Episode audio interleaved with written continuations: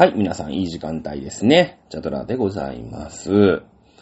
さあ、フリートークでね、話すことがね、ない。なんだろうね、いや、ないっていうのはね、これダメなんですよ。フリートークなんてそんなね、変な仕事って言っちゃあれだけど、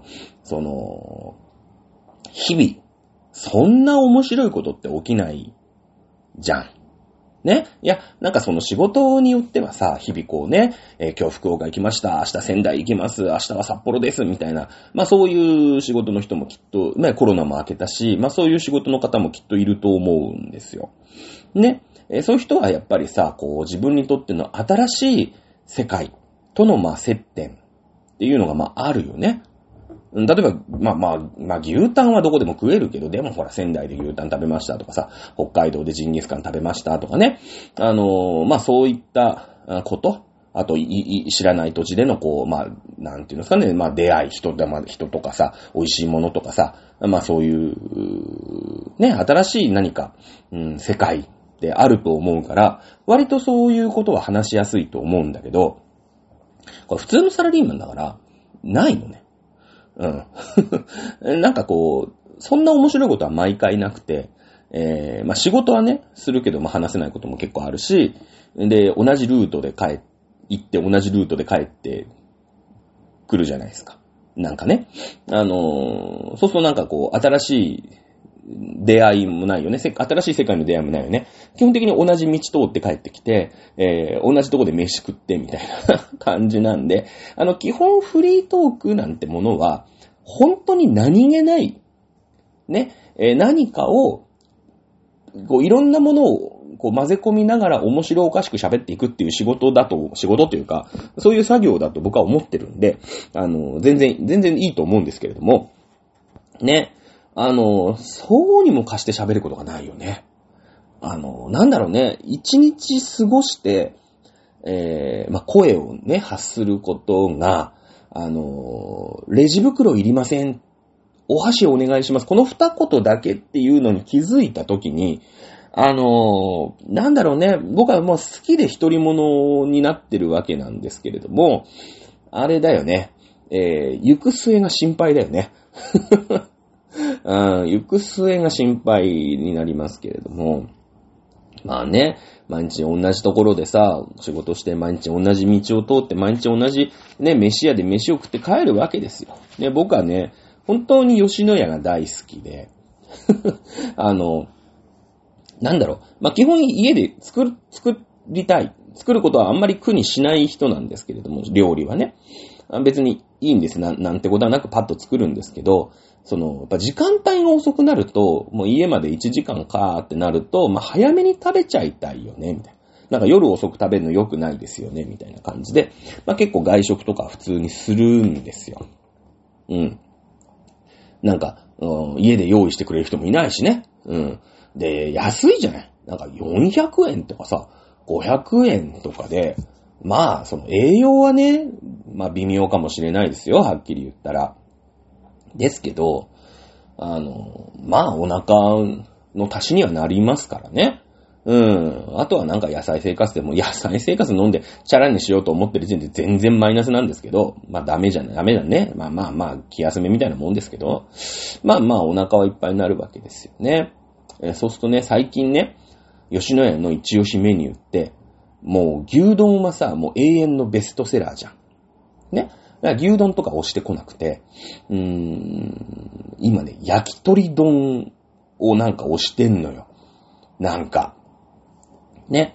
で、こんだけ押してるからさ、食べてみようかと。ね。いうことで、一応僕はいつも牛丼しか食べないんですけどね。しかも、梅雨抜きっていうね。普通、梅雨だくってのはよく聞くんですけど、僕は梅雨抜きで、ご飯汚れんの嫌いなんですよ。なんか。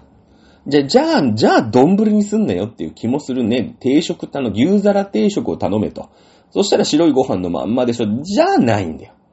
うっすら汚れてるのはいいんだけど、ジャブジャブに汚れるのは違うかなと思ってるんで、常にね、梅雨抜きっていう変なメニューを頼んで、どうなのって、ね、なんかほら、技能実習生のさ、外人の子とかね、そのタイとか、ミャンマーとかさ、ベトナムあたりから来てるわけでしょ、きっと。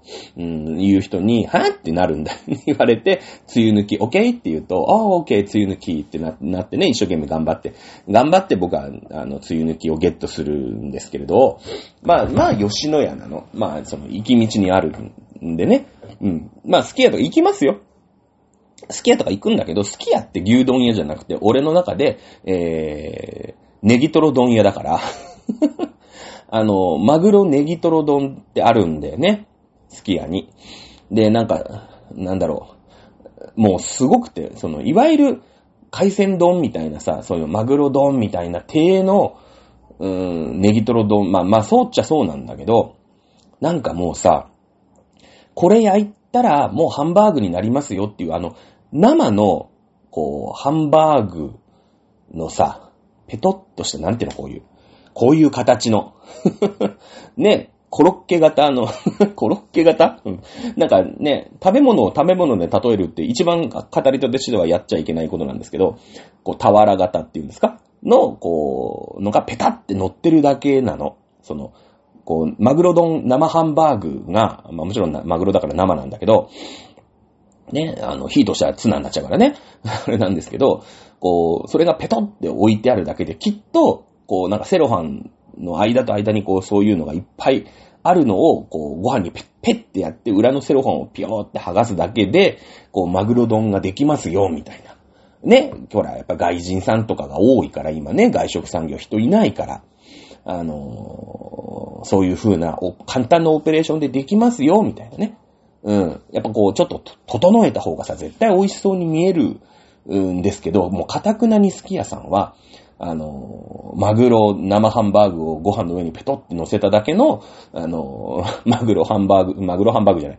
ね、マグロ丼を、出して、来るわけですよね。うん。まあ、いいんです。全然いいんです。どうせ醤油かけてわさびかけてぐちゃぐちゃにしてくるんですから。全然僕はいいんですけど、まあ、僕の中でスキヤは、マグロ丼屋さんなんですね。間違いなく。うん。あと、うなぎ丼屋さんでもありますけれどもね。あんまり食べないんですね。牛丼ですか。牛なんとか丼みたいなのは食べないことが多いんですけど、まあいいでしょう。まあ、僕は吉野家大好きなんです。で、吉野家でね、今その、焼き鳥丼を頼むじゃん。なんか美味しいんですよ。なんか焦げ目もついて。ねえ、なんかこう、いいタレ照り焼き味っていうんですかね。ああいう醤油系みたいな味がかかって、ご飯も進むんですよ。うん、食べるじゃないですか。でね、そうすると、クーポンがもらえるんだよ。今なんかお会計した人にクーポン渡してますみたいな。ね。結局、だからアプリとかでなんかそういうね、やるよりも、もう紙でクーポン配っちゃった方が早いねっていうことに気づいちゃうんだよね。うん。なんかその、まあ、多分あるんで、吉野家にもアプリが、きっと。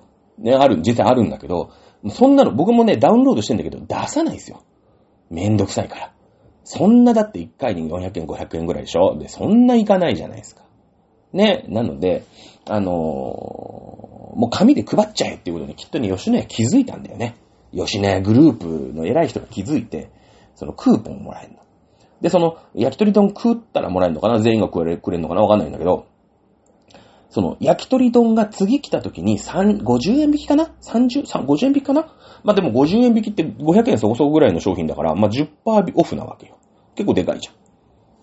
で、その、紙のチケットで2枚目がキムチかなんか安くなんだよね。そのサイドメニュー的なものが安くなりますよ、みたいなチケットになる。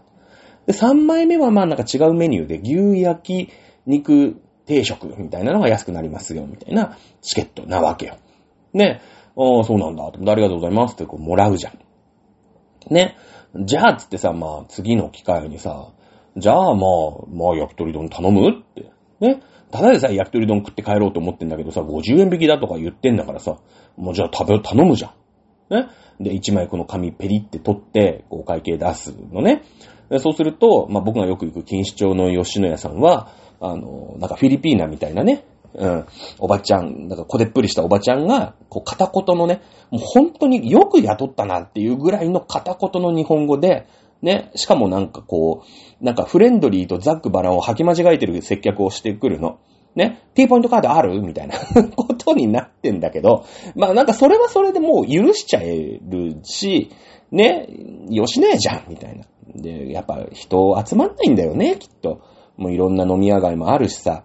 で、きっとそのおばちゃんも昔はそういうフィリピンパブみたいなとこでね、働いてたんだけど、やっぱ年も取って結婚もしてみたいなさ、ね、感じで、でももうそういうところで頑張って働いてんだなってなるから、うん、オッケーオッケーつってね、なんかね、T ポイント、ノーポイント言うてね、適当な接客に適当な英語で返すっていうね、日本らしい感じで僕はいつも接客する、してもらうんですけど、ね、で、そうするとさ、このクーポン OK かって言ったら、ね、OK だって言ってね、50円引いてくれるのよ。で、そうするとね、そのおばちゃんが、また同じ、まっさらのクーポンをね、俺にくれんの。普通さ、その、クレジットカードのポイントとかでほら、なんか、こう、買い物するってあるじゃない？あるんだけど、そういう時って、その、ポイントで買った商品のお金、代金にはポイントつきませんよ、みたいな、感じになるじゃん、普通。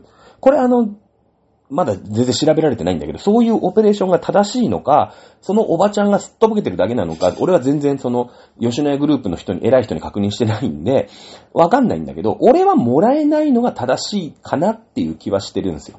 だってもうなんか50円引きじゃん。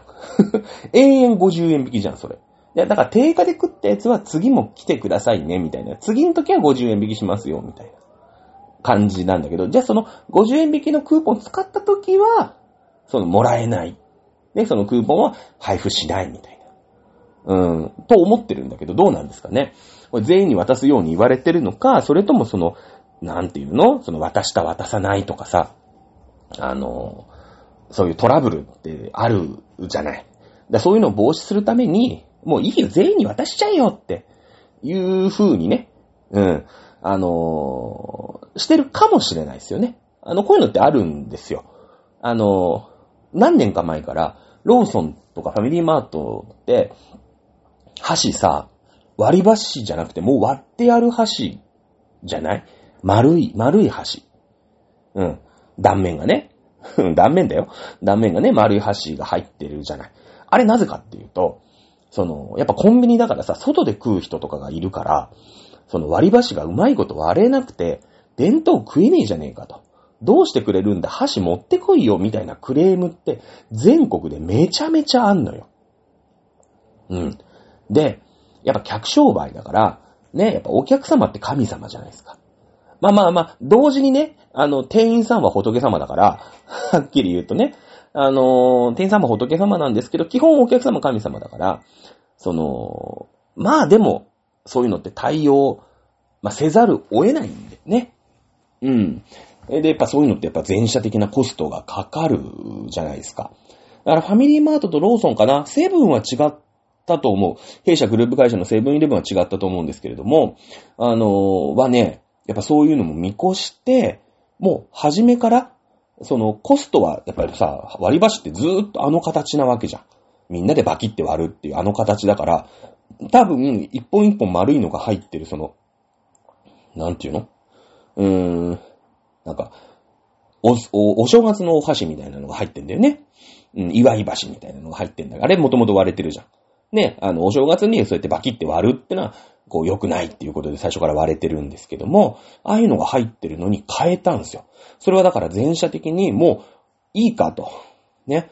もうこれでもう割ってある箸なんだから、これで箸に関しては悪いけど、うちの会社はビタ1も負けないよと。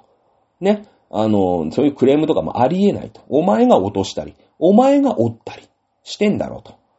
ね。いうことなんで、そういうなんか変なクレームにかかるコストとかをやっぱりしっかりね、見ていかなくちゃいけないから、あらかじめ少しコストが一個一個にかかってもそれを対応しておくっていう、まあ手法なんですよ。だから、吉野家のチケットも同じ話で、結局渡した渡さないとかで、じゃあT ポイントカードのポイントで買ったやつは渡すのかとかさ、吉野家ポイントとかあるんだよね。きっとアプリがあるから、吉野家ポイントで買ったやつには渡す渡さないとか、クレジットカードで払ったやつはどうすんだとか、スイカで払ったやつはどうすんだとかって、そういうのがきっとあるから、厳密に言えばなんかそういうので、実際は渡さない方がいいみたいなね、人もいるんだと思うんだけど、そういうのもさ、いちいち全部にこう説明するのもめんどくさいし、こう複雑にするとさ、それはトラブルの元だから、ね、基本ほら外人さんやから。ね。なので、もう多少、その全員に渡すって、それはコスト的にはさ、いやなんか割引したやつにまた割引チケット渡すのって基本おかしいんだけど、もういいよと。ね、そんなんで揉めてなんか、その後々、なんかクーポンもらえなかったみたいなクレームに対応するのも鬱陶しいから、いいかでお前ら全員に渡せっていうことにしてるかもしれないんだよね。してるかもしれないんだけど、おかげでさ、その、私ほら家に食材がないと料理しないじゃん。だって家帰っても何もないからね。だから休みの日にわーって買ってくるといっぱいなんかその家でね、休みの日に夕方ずーっとかけて5品6品作って、それをタッパーに入れて、まあ3日4日それを同じだけずっと食ってくっていう生活をするんで、一回その休みの日に料理をしない、まあ例えば出かけるとかさ、まあいろんなことあるよね。でそれを料理が途切れると次の休みまではずっと外食しなきゃいけないってこともないんだけど、外食するんですよ。そうするとね、もう財布の中に、吉野家のそのさ、1枚焼き鳥丼を使ったクーポンがたまるよね。うん。で、新しくさ、その、焼き鳥丼をさ、の、ピンサラのね、サラピンの、こう、クーポンがさ、増えていくわけ。なんだろうね、わらしべ長者かっていうぐらい財布がパンパンになっていくわけね。あれはだからね、どっかで捨てていかなくちゃいけないんだけど、使わないからそんなに。だってあんだもん、めちゃめちゃ。だけどなんかさ、取っといちゃって、で気づくとね、そのなんか4月30日までに使ってくださいとかさ、5月30日までに使ってくださいみたいなのがもう鬼のように切れてて、なんかいっぱい捨てなきゃいけなくなるっていうね。あの感じね。やっぱ紙のクーポンって、まあそうなんだよね。まあ一朝一夕だよね、なんかね。はい。そんなね、そんな僕のお財布事情いくね。まあでもしょうがないよね。千円札の、僕のお財布に入ってる千円札の量よりクーポンの方が多いから。だってほら、もうスイカあったら生活できるからね。なんかこうね、永遠スイカで払ってクーポンをもらって財布が重くなるっていうね、なんかよくわかんない SDGs をやっておりますけど、はい、皆様いかがお過ごしでしょうかね。さあ本編入っていいですか。今日ね、本編何しようかなと思ったんですけど、一応そのまあ日中ですかね、のその近代化、民主化、まあ、資本主義の形成というものを、まあ、明治時代以降ですね、まあ、やってきたんですけども、両者に両者の歩みにですね、非常に差が出てきたと。これはなんでなのかという話で、まあ、儒教と、いうものを、まあ、切り口にしてですね、まあ、やってきたわけですよ。まあ、儒教を捨てられた国と捨てられなかった国というところで、その資本主義の導入が非常に早かった日本。そして、まあ、その金稼ぎに対して、まあ、卑しい。ああいうのは人間のクズがやるんだと。まあ、未だに思ってますからね、あの人たちは。なった中国と、まあ、差がついたというのはね、その後のその戦後の、まあ、日中の差をね、見ればなんとなくわかるかなと思います。やっとね、中国がそれに気がついて、一生懸命金を稼ぐようになって、今は世界第2位の、GDP を持っている国になってますけれどもね、14億人いて、世界第2位ですから、なんてことはないんですよ。ね、頑張って一人一人がさ、まともにね、その、まあ、例えばアメリカとか日本とか、いわゆる先進国並みに、生活ができていれば、もうダントツトップだよね。だって、ダントツトップで人がいるわけだから。ね、14億人いて2位ってどういうこと？みんな貧乏なんじゃないの？大したもん作ってないし、大したもん稼げてないんじゃないの？いうことが、バレちゃってるんですよね。はい。そんなお話をしました。で、今日ね、新しいテーマを探さなくてはいけないわけなんですけれども、大きな世界的な出来事が、先週ですかね、日本でありましたよね。G7 広島サミットと。これはもうね、G7 ってさ、G7 ちゃんと言えますか皆さん。はい、アメリカ、フランス、イギリス、ドイツ、イタリア、日本。ね、一個忘れがちなのカナダなんですよね。カナダ。はい。あとEU のね、代表、もう来るんですけれども、だから、国としては7つでね、あと EU っていう形で、フランスとかさ、ドイツとかイタリアって、一つの国でもあるんだけど、EU の一人でもあるわけじゃないですか。ね。だからフランス独自でやること、ドイツ独自でやることと、EU として、いろんな他の国に、影響を及ぼす決定事項ってあるんですよ。例えば銀行の金利なんていうのは、EU で決められてるんですね。じゃあフランスだけこうしますとか、今アメリカが利上げなんて言ってね、金を貸すときの金利をもうちょっと取りましょうよっていうふうにやってるじゃない。ね、今、アメリカは割とバブルというか、コロナが収まってみんながね、企業活動をやりましたから、景気絶好調なんですよ。景気絶好調。ね、なんですけれども、景気が絶好調すぎて、ちょっとバブル感があると。ね、インフレもすごいし。だからインフレをとにかく抑えなくちゃいけないから、景気をわざとちょっと悪くすると。ね、いう方向だということで利上げなんてアメリカがやってたりしますけれども、これフランスとかドイツとかイタリアって、フランスだけで利上げしますよとかってできないんですよ。EU の中央銀行が、政策を決める。だってフランスも一緒、フランっていう通貨が昔あったし、ね、ドイツはマルクか。イタリアはリラ？違いましたっけ？わかりませんけれども。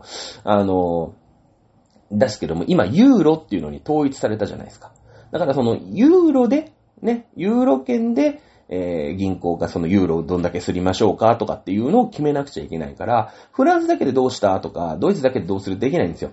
なので、EU のね、ミシェルさんっていう、おっちゃんが、理事会のね、議長さんが、欧州理事会の議長さんが、一応来たんで、一応8人かな、主要メンバーはね、全員ちゃんと言えますかね、アメリカ、はい、バイデン大統領、はい、いいですね。フランス、マクロン大統領、いいですね。イケメンマクロンですね。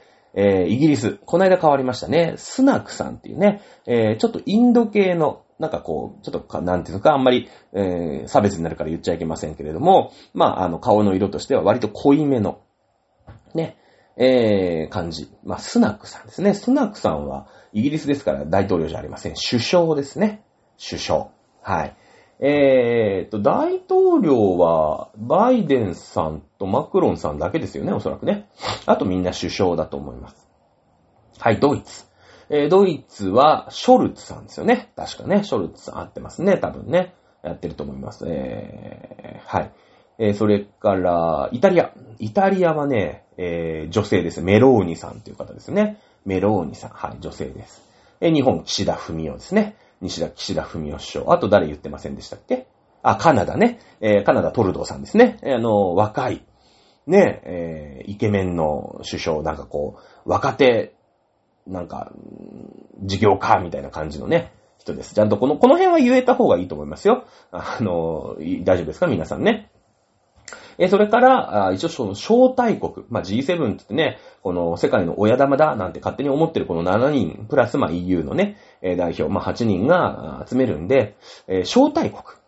ね、として、オーストラリア、ブラジル。それから、コモロ。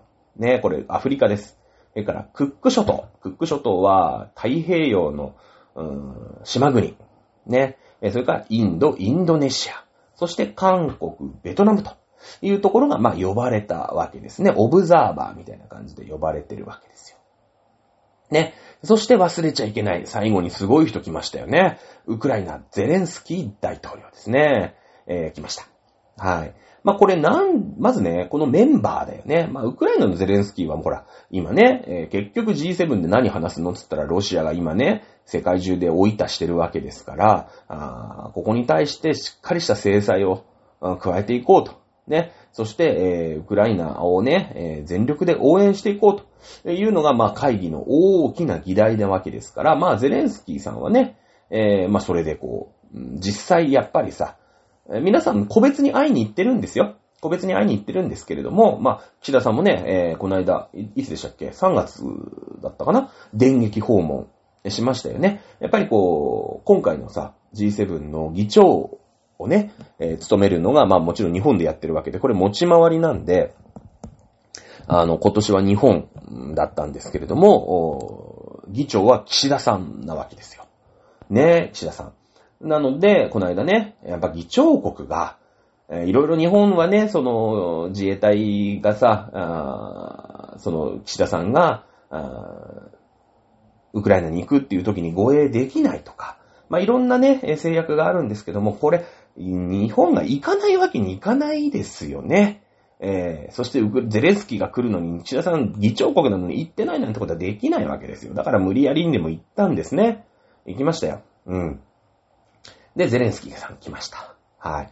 あとのね、そのオーストラリア、ブラジル、まあ、コモロ、クック諸島、インド、インドネシア、韓国、ベトナム、この辺をですね、まあ、どう読み解くかっていう話なんだけど、まあ、オーストラリア、それからインドね。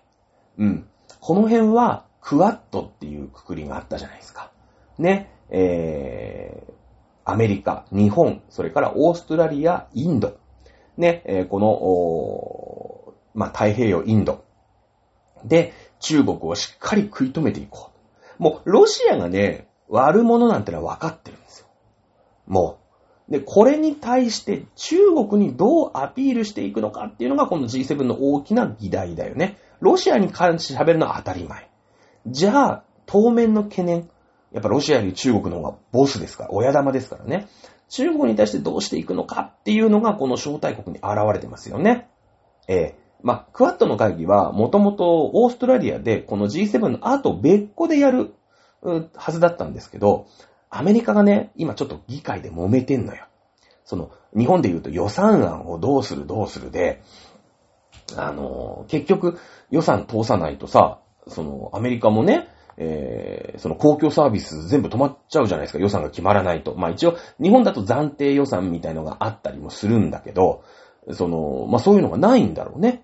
うん。結局その、なんていうの、なんだろう、ゴミの回収とかさ、ね、そういう図書館とかさ、そういうののお金どうするっていうのが決まらないから、お給料払えないから全部そういうの閉鎖しなきゃいけなくなっちゃったりとかするんで、今ね、結構揉めてんですよ、アメリカは。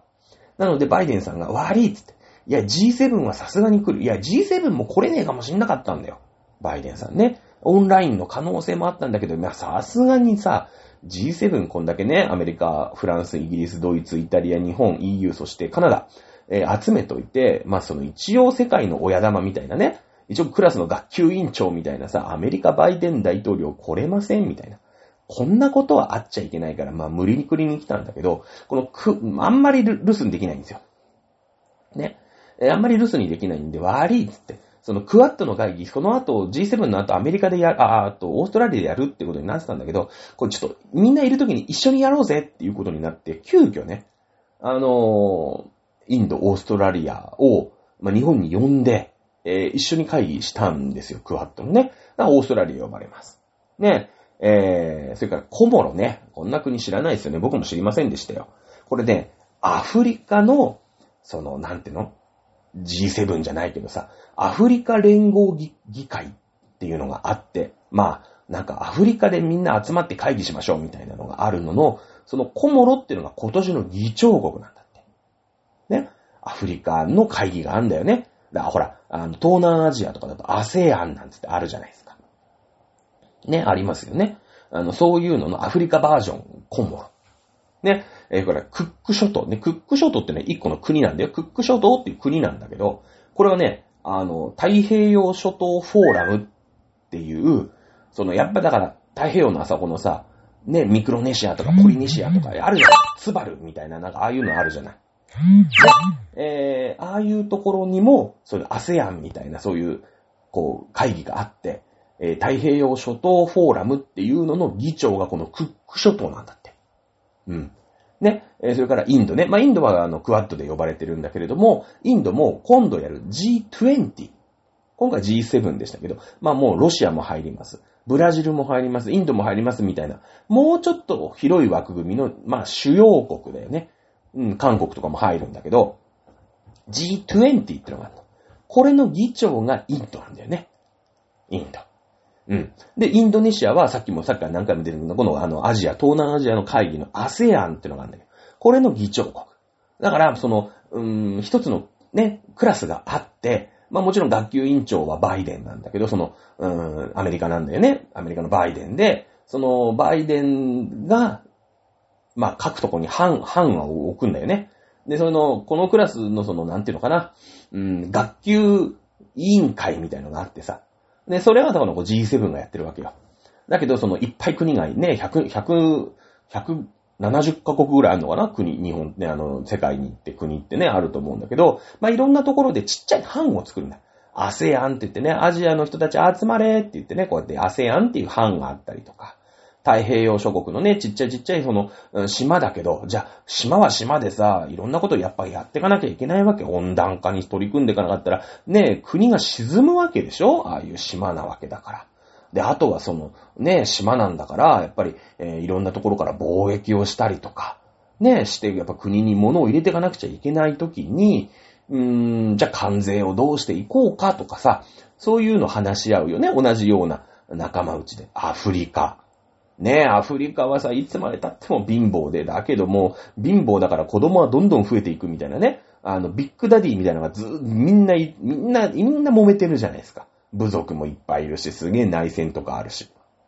ね、そういうアフリカ連合、ね、会議っていう、まあ、班を作るわけ。それの、今年の班長がコモロっていう国の、まあ、なんていうんですか、元首さんがやるわけですよ。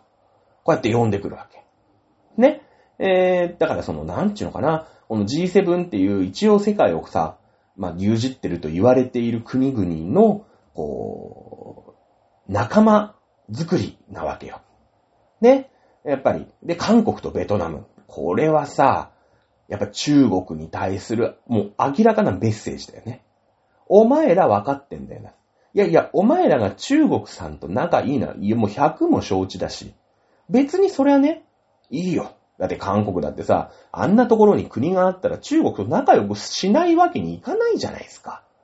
ね、いやいや、そりゃ、アメリカに作ってもらった国なんですよ。李承晩っていうのがね、大統領に、アメリカにね、留学してるみたいな人でさ、で、第二次世界大戦が終わってさ、朝鮮半島どうしようっていう時に、まあソ連とアメリカで半分骨して、ソ連が北朝鮮。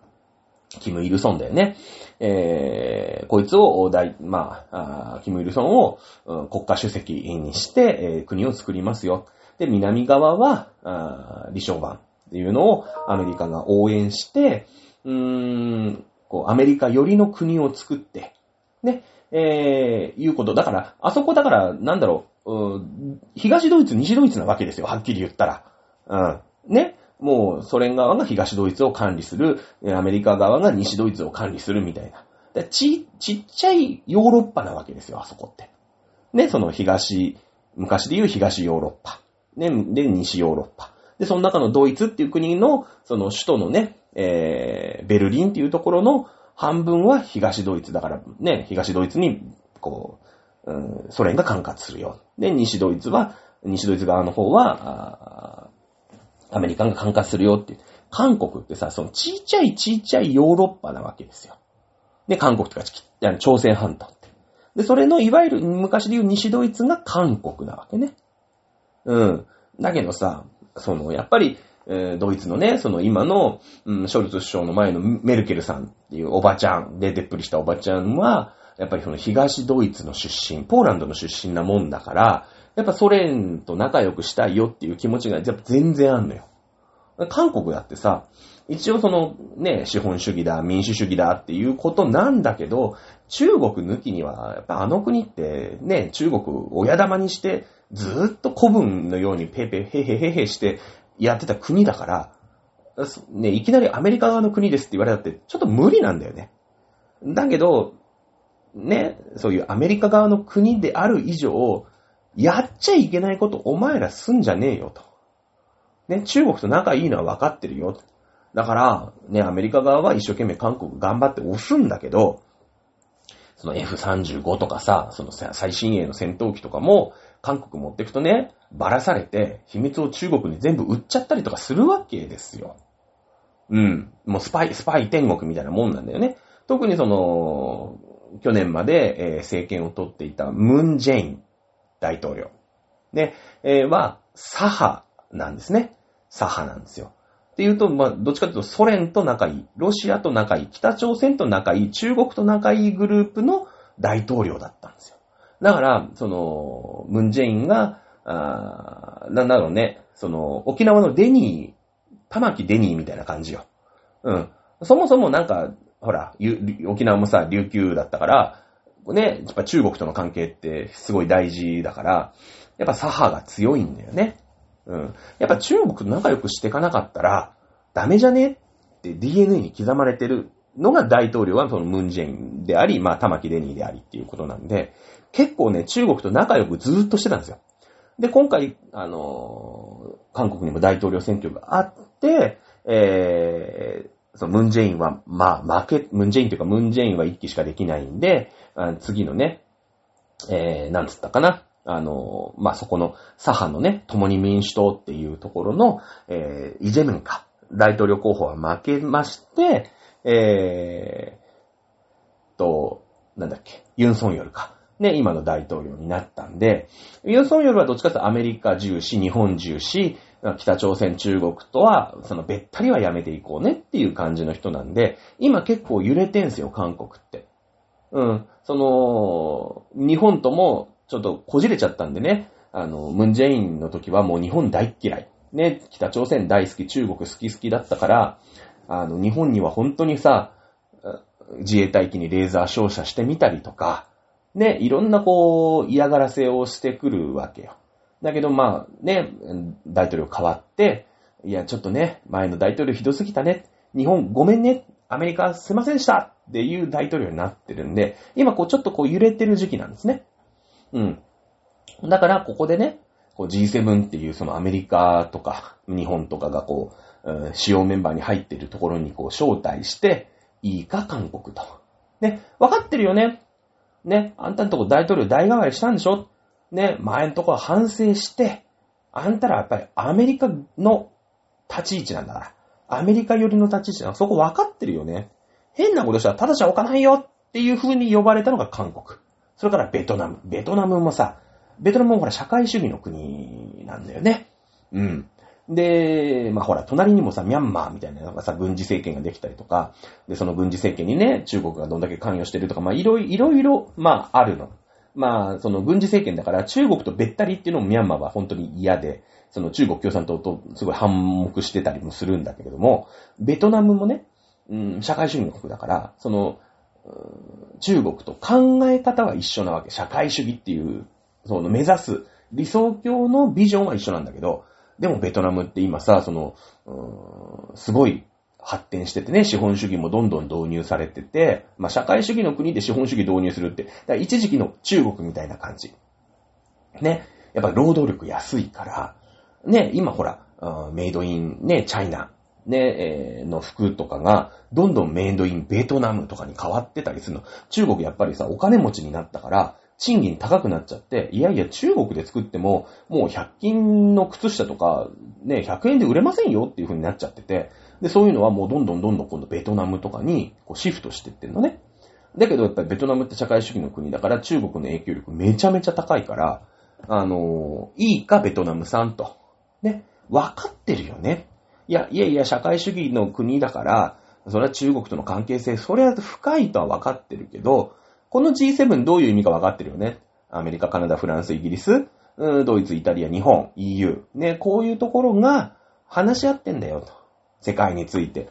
あんたここで招待するんだから、こっちの考えよーく頭に入れておきなよっていうので、韓国とベトナムって呼ばれてんだわ。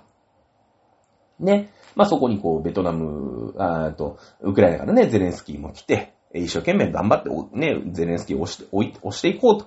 ね。ゼレンスキーはまあ、ロシアと今対抗してるし。ね。この韓国、ベトナムってのはその大ボスね。ロシアの裏側にいる大ボス、中国っていうのを念頭に、仲間づくりをしているということになりますよね。はい。結果的にはね、すごいいい、あれでしたよね。G7 だったと思いますよ、正直。岸田さん、めちゃめちゃ運がいいなっていう感じがする、G7 のね、会議だったと思いますよ。正直言って、岸田さんっていろいろさ、なんか聞く力とかね、あと、なんだっけ、なんか、検討しますばっかりで何もしないみたいな、結構言われてるんだけど、ことね、外交、だ外面はいいんだよね。外面いいんですよ。で、何がいいってね、運がいい。めちゃめちゃ運がいい。なんでしょうね、結局ゼレンスキー来たでしょ。それからクワッドの会議、アメリカが揉めてて、クワッドの会議も日本でやりますよって言って、インドのモディさん、インドの首相のね、まあ、G20 の議長国であるモディさんも呼んだんですよね。日本に来たんですよ、インドもね。で、ゼレンスキーが来て、インドっていうのはもともとロシアとめちゃめちゃこう、関係性が深い国なんですよ。武器とかはもともとソ連製の武器とかをめっちゃ輸入してる国で、まあロシアを応援とまではいかないけど、まあ非難とか制裁とかは、いや、インドはしませんよ。ね。いう立ち位置なの。ね。だけど今回ゼレンスキーは来るし、モディさんは来て、モディさんとゼレンスキー会って、ね。いやいや、インドわかるん、ゼレンスキーがね、インドさんわかるんだけど、いや、でもね、世界平和を犯してんのどっちですかと。いや、僕たちは何にもしてないのに、自分たちの国にいきなりね、戦車がぶっ込んできて、ミサイルぶっ込まれたんですよと。僕たち何しました？で、これはね、やっぱり世界的に許されることじゃないっすよね、モディさんと。いや、ロシアさんと仲いいのはわかるんですけど、ロシアさんやってることむちゃくちゃじゃないですかってゼレンスキーが言って、で、インドもさ、会わなきゃね、いやいや、ちょっとロシアともね、関係深いし、アメリカとかが一生懸命今、ウクライナゼレンスキー応援してんだけど、ね、どうするか、ね、国連とかで会議しますってなった時にさ、いやいや、ちょっと僕は、なんか、多数決参加しませんみたいな感じで、モーディさんはいたんだよ。ロシアとの関係もやっぱり、切れないからね。だけど、そこでやっぱり、ゼレンスキーとさ、ね、モディさん、直接会うわけよ。で、いやいや、ちょっと聞いてくださいよってなって、まあでもそうだよなって。ね。やっぱりさ、国際秩序ってあるからさ、それ軍隊をね、いきなり他人の国に持ってって、ここは、はい、俺たちの国です。それはね、いくらロシアさんでもダメっすよねっていうことで、ゼレンスキーさんとモディさん握手して、で、インドがもうそれを発表してるんですよ。これはやっぱりロシアにとっては、モディさん、俺の味方じゃなかったのみたいな。うん。こういうなんかなんていうのかな、セレモニー的な意味では、非常に価値があったよね。やっぱその段取りを、まあ、お膳立てした議長国ですから。ね、広島でやったわけですからね。非常にこう、良かったと思いますよ。うん。このゼレンスキーが来るのもね、まあ、一番簡単なのは米軍機で、ニューンって来ることなんだよ。はっきり言って。ね。米軍機だったらもう誰も手出せないですよね。そんなの撃墜したらもう世界戦争が始まるに決まってますから、いや、さすがに何もできない。うん。だけども、ゼレンスキーさんね、広島空港に、フランスの飛行機で来たんですね。フランスの飛行機で。うん。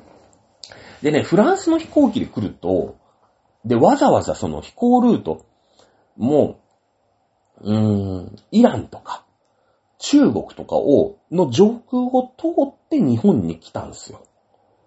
これね、米軍機だったら絶対無理ですよ。敵対してますから、ね、撃ち落とされちゃうというか、やっぱり、ね、ダメなんですよね。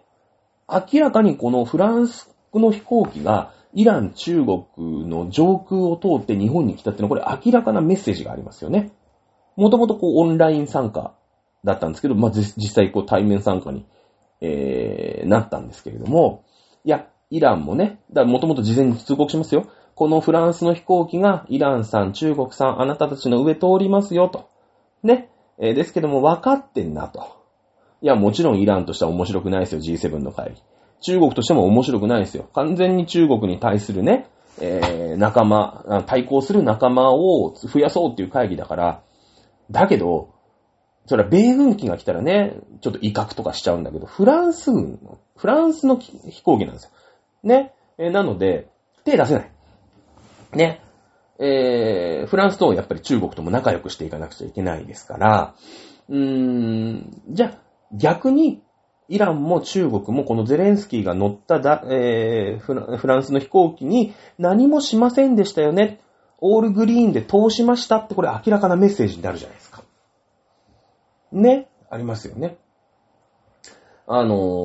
まあ、ギリギリまでね、岸田さんは、ゼレンスキー大統領が来ることは明言しませんでした。ずっとオンライン参加って、まあもちろん岸田さん分かってたと思うんですよ。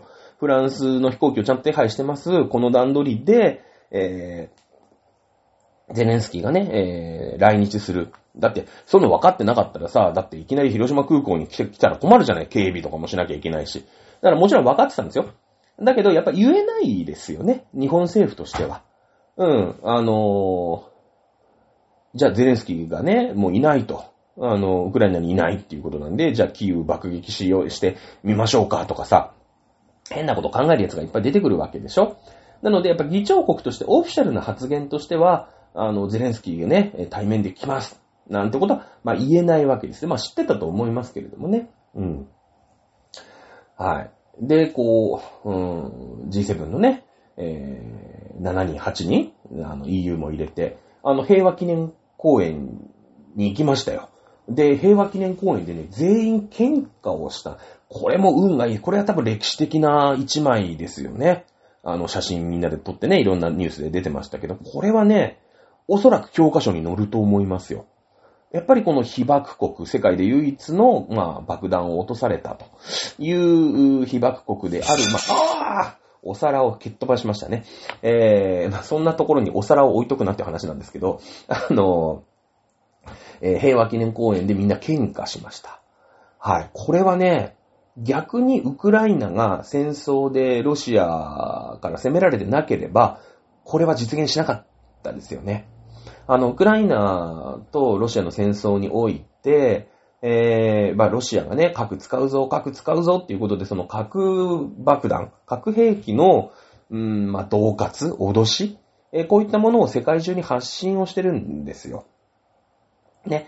だからその、核というものの、まあ、被害地である、広島。まあ、長崎でもいいんですけれどもね。長崎にも一応その平和記念館みたいのがあって、同じようなそういう資料館みたいのがあるんですけれども、記念公園らしきものも長崎にあるんで、長崎でもまあ良かったんですけど、まあ、岸田さんがね、広島選出ですから、これでやっぱりこう、広島という地名に対する、まあ、ちょっとネガティブなというかね、うん、私たちが、やっぱりチェルノブイリって聞くと、まだね、やっぱり核のね、汚染なんだと、原発事故だというイメージが、まあどうしてもありますから、まあそういったね、地元の議員として、広島というものの、まあ一種ネガティブなイメージを払拭したいということで、まあ今回、また広島でサミットをやったと。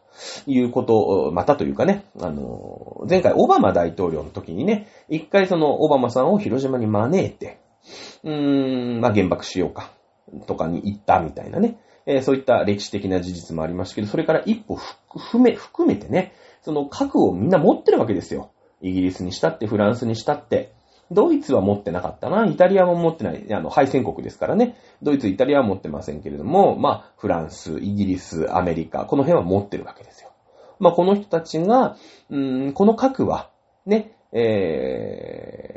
まあ、その、核のね、まあ、爆弾として落とせば、こういった第2、第3、第4の広島、長崎というものができてしまうわけですから、そういうことに使うんじゃありませんと。ね。やっぱり核の脅しに対しては、やっぱり同じ核を持って、ね、いいかと。まあ、そんなことお前、ロシアさん脅してるけど、そんなことしてても俺らも持ってっかねっていう、まあ、これが核抑止ですよね。こういったものに使用するものだというメッセージを、まあ、発表したということになりますよね。うん。まあ、原爆資料館にも皆さん行ったそうです。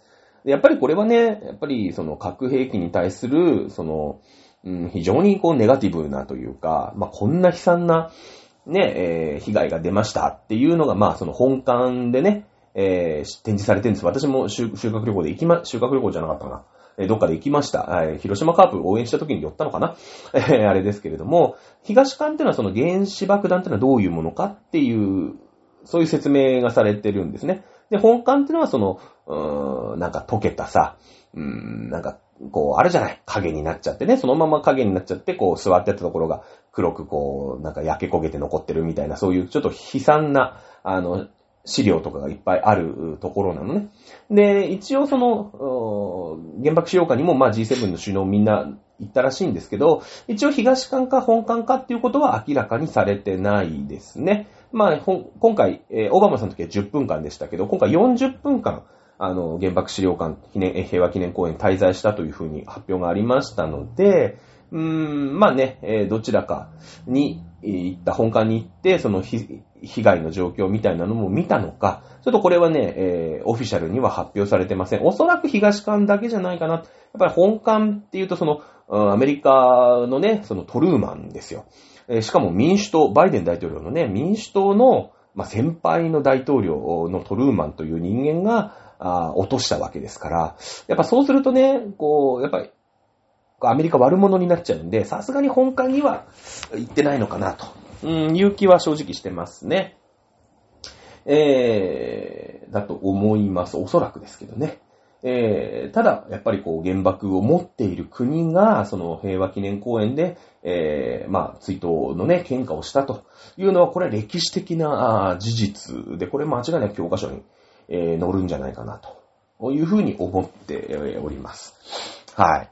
いうことで、非常にこれは意義としては大きかったし、その、まあね、戦争して、していいのかしちゃダメなのかみたいな話にもなるんだけれども、別に戦争を肯定するわけではないんですが、今回ね、そのロシアが核による恫喝でウクライナに対して脅しをしているというところで、やっぱり核というものに対する世界的なメッセージを送っていくということは非常に大事だったのかなというふうに思うし、まあそうでなければ、多分核保有国が平和記念公園で全員揃ってね、まあバイデンだけだったらちょっとともかくとして、バイデンはだってほら、実際のね、やっぱり加害者に当たるわけですから、まあオバマさんも言ったんで、今回ワンランク上げて、喧嘩をすることぐらいはあったと思いますけども、イギリス、フランスに関しては持ってるだけで落としてませんので、いやいや、俺ら関係ないじゃんって。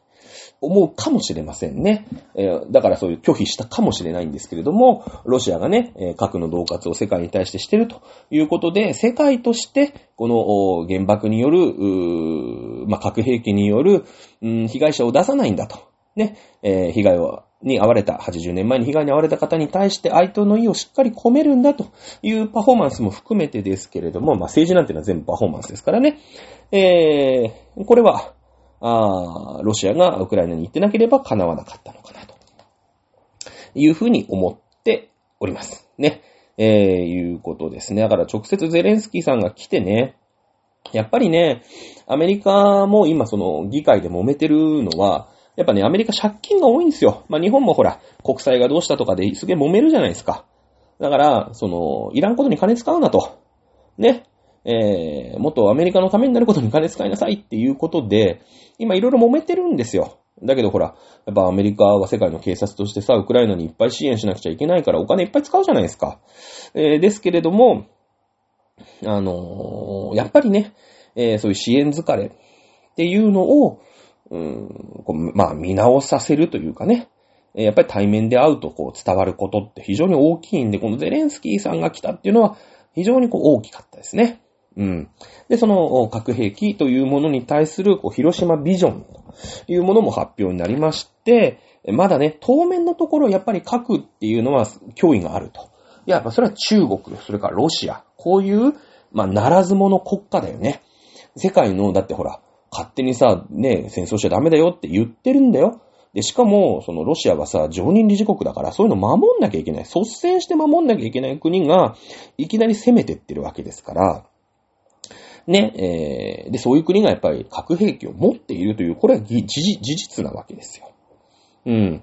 だから、まあ、しばらくはね、その、核、ならず者国家、核保有国に対する、まあ、なんていうのかな、まあ、核の抑止、ね、というもので、核兵器による犠牲者というものを出さないようにしながら、まあ、ゆくゆくは核廃絶というものに人類は取り組んでいかなくてはいけないというのが、まあ、広島ビジョンとして発表になりましたね。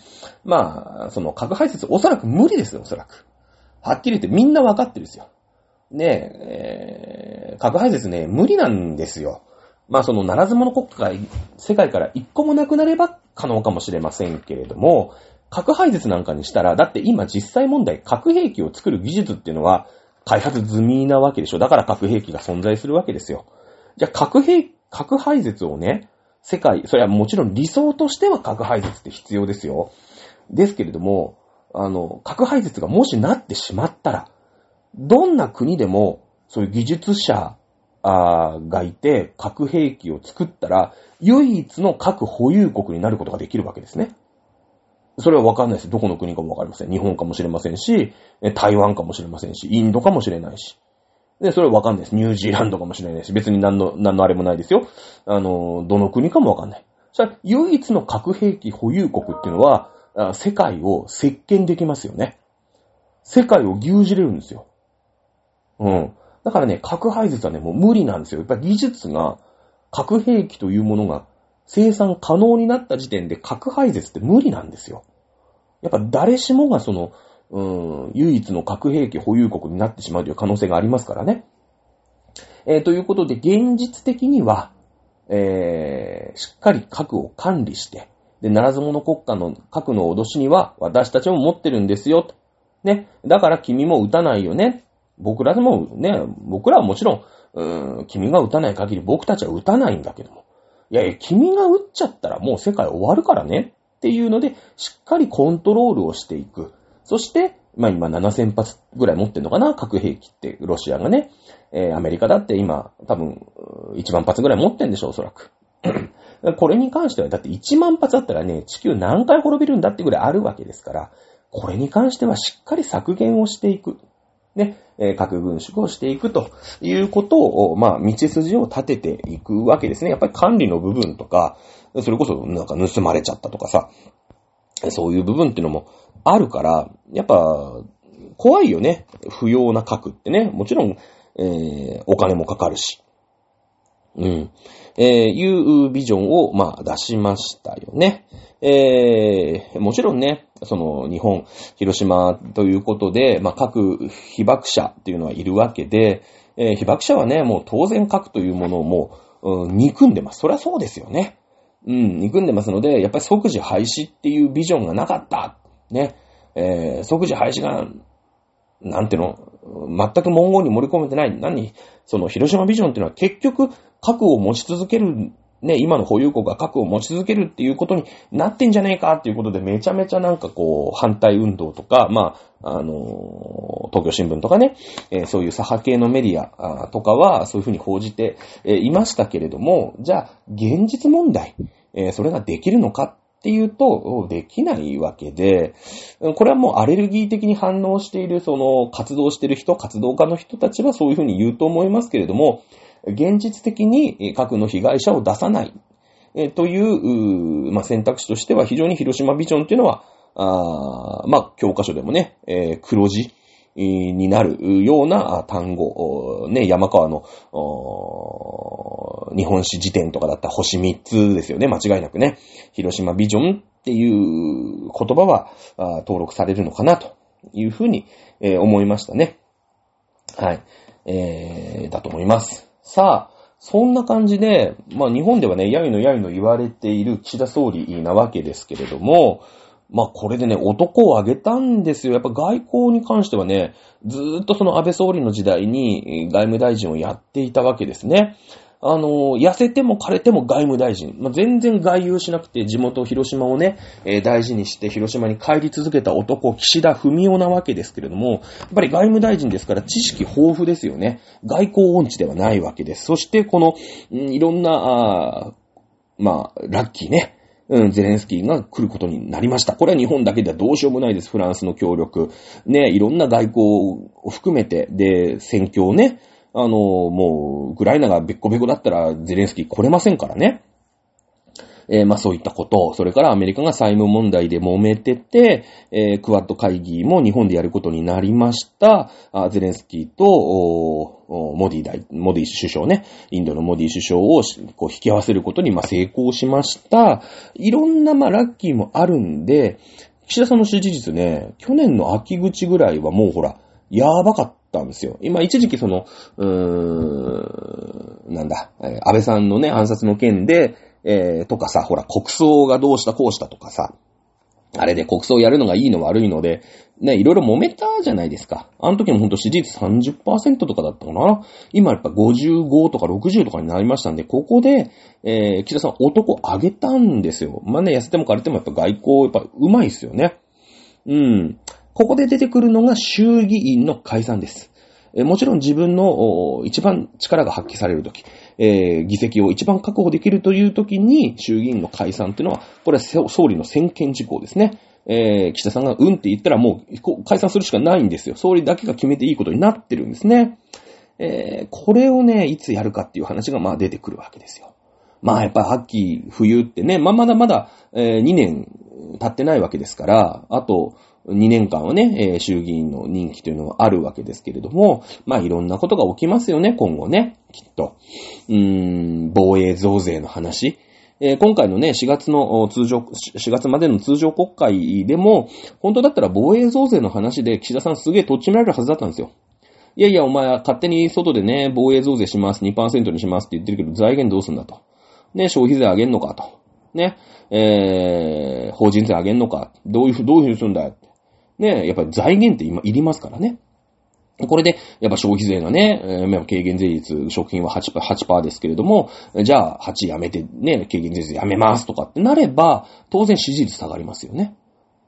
うん、下がりますよ。とかを徹底的に本当は追求して、岸田内閣を追い詰めるはずだったんですね。今回の3月までの通常国会、1月から3月までの通常国会。ただ、今、野党第一党の立憲民主党がバカすぎて、その、小西博之でしたっけ？がなんか小西文書みたいなものを出してきてね、その、まあ、本当はね、もう亡くなられた方が作ったメモ書き程度のね、そういった文書なんですけれども、こういうのが見つかったと。ね、安倍政権の時に、総務省にね、その高市さん、総務大臣の時に、いろんな報道機関、マスコミとかに圧力をかけたんじゃないかっていう、こう根も葉もないね、追求をずっとやってたじゃないですか。小西文書って。マスコミもその小西文書ってずっとやってたじゃないですか。で、あれが結局、もう大空振りなんですよ。もう三振もいいとこなんですね。何の意味もない文章だったんですよ。根拠もない。ただのメモ。妄想。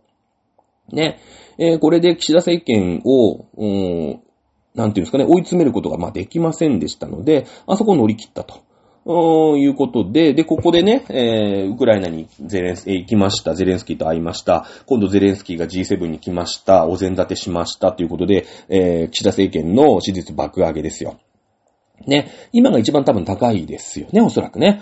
この後また臨時国会、秋にきっと行われると思いますけれども、今度はやっぱりね、立憲民主党バカじゃないですから、じゃあ防衛増税のね、財源の話、うんぬんかんぬんいろいろあると思うんで、まあ、ここからちょっと下がるわけですよ。ね、そうなってくると、じゃあ早めに解散総選挙、これありだなと。いうふうに、まあ私だけじゃなくいろんな方が思ってると思いますよね。カレンダーを今パーッと見て私のメモ帳というかね、そのカレンダーがついてる帳面を開いたところ、7月23日大安なんですね。7月23日。7月23日のね、だから7月の頭解散、7月23日、投開票と。これはね、ありな気がしますよね。で、今、日経平均も3万、いくら ?800 円ぐらいになったんでしたっけ？今ね、結構この、なんですか、失われた30年、だから30年ぶりに3万円を取り戻したみたいな。結構いいんですよ、今。ね、いいんですよ。だからこのまんまね、解散するんじゃないかな。ね。あと、だからその夏、秋、冬ってなるにつれて、なんか上がり目があればいいんですけれども、まあないよね。大きなこう一回やり遂げてますので、男岸田ここで解散かと。僕はわかんないですよ。ただ帳面見ただけなんで、その詳しい政治日程とか、なんか ASEAN 会議に出なきゃいけないとかさ、まあいろんなことがあると思うんで、そういうの全く無視して対案だっていうだけで今喋ってますけれども、7月23日投開票あるんじゃないかなと思っておりますね。はい。またね、そういう政治の話になることになれば、うん。このね、番組でもしっかり取り上げてね、いきたいと思います。前回のね、2年前ですか？もうやりましたけどもね、参議院選挙の感じでね、やりましたけれども、去年か。はい。衆議院選挙もやっていきたいなと思っております。ということで、先週起きました。G7 広島サミット。私なりにね、まあいろんなネットニュースとか、まあねニュースとか見て、こういうことが起きてるんだな、ああいうことが起きてるんだな、こういう意味があるんだなということを今回はねバーッと喋ってみました。ということで、今日はね、まあそんな感じで、終わりにしたいと思います。また来週お楽しみください。さよなら。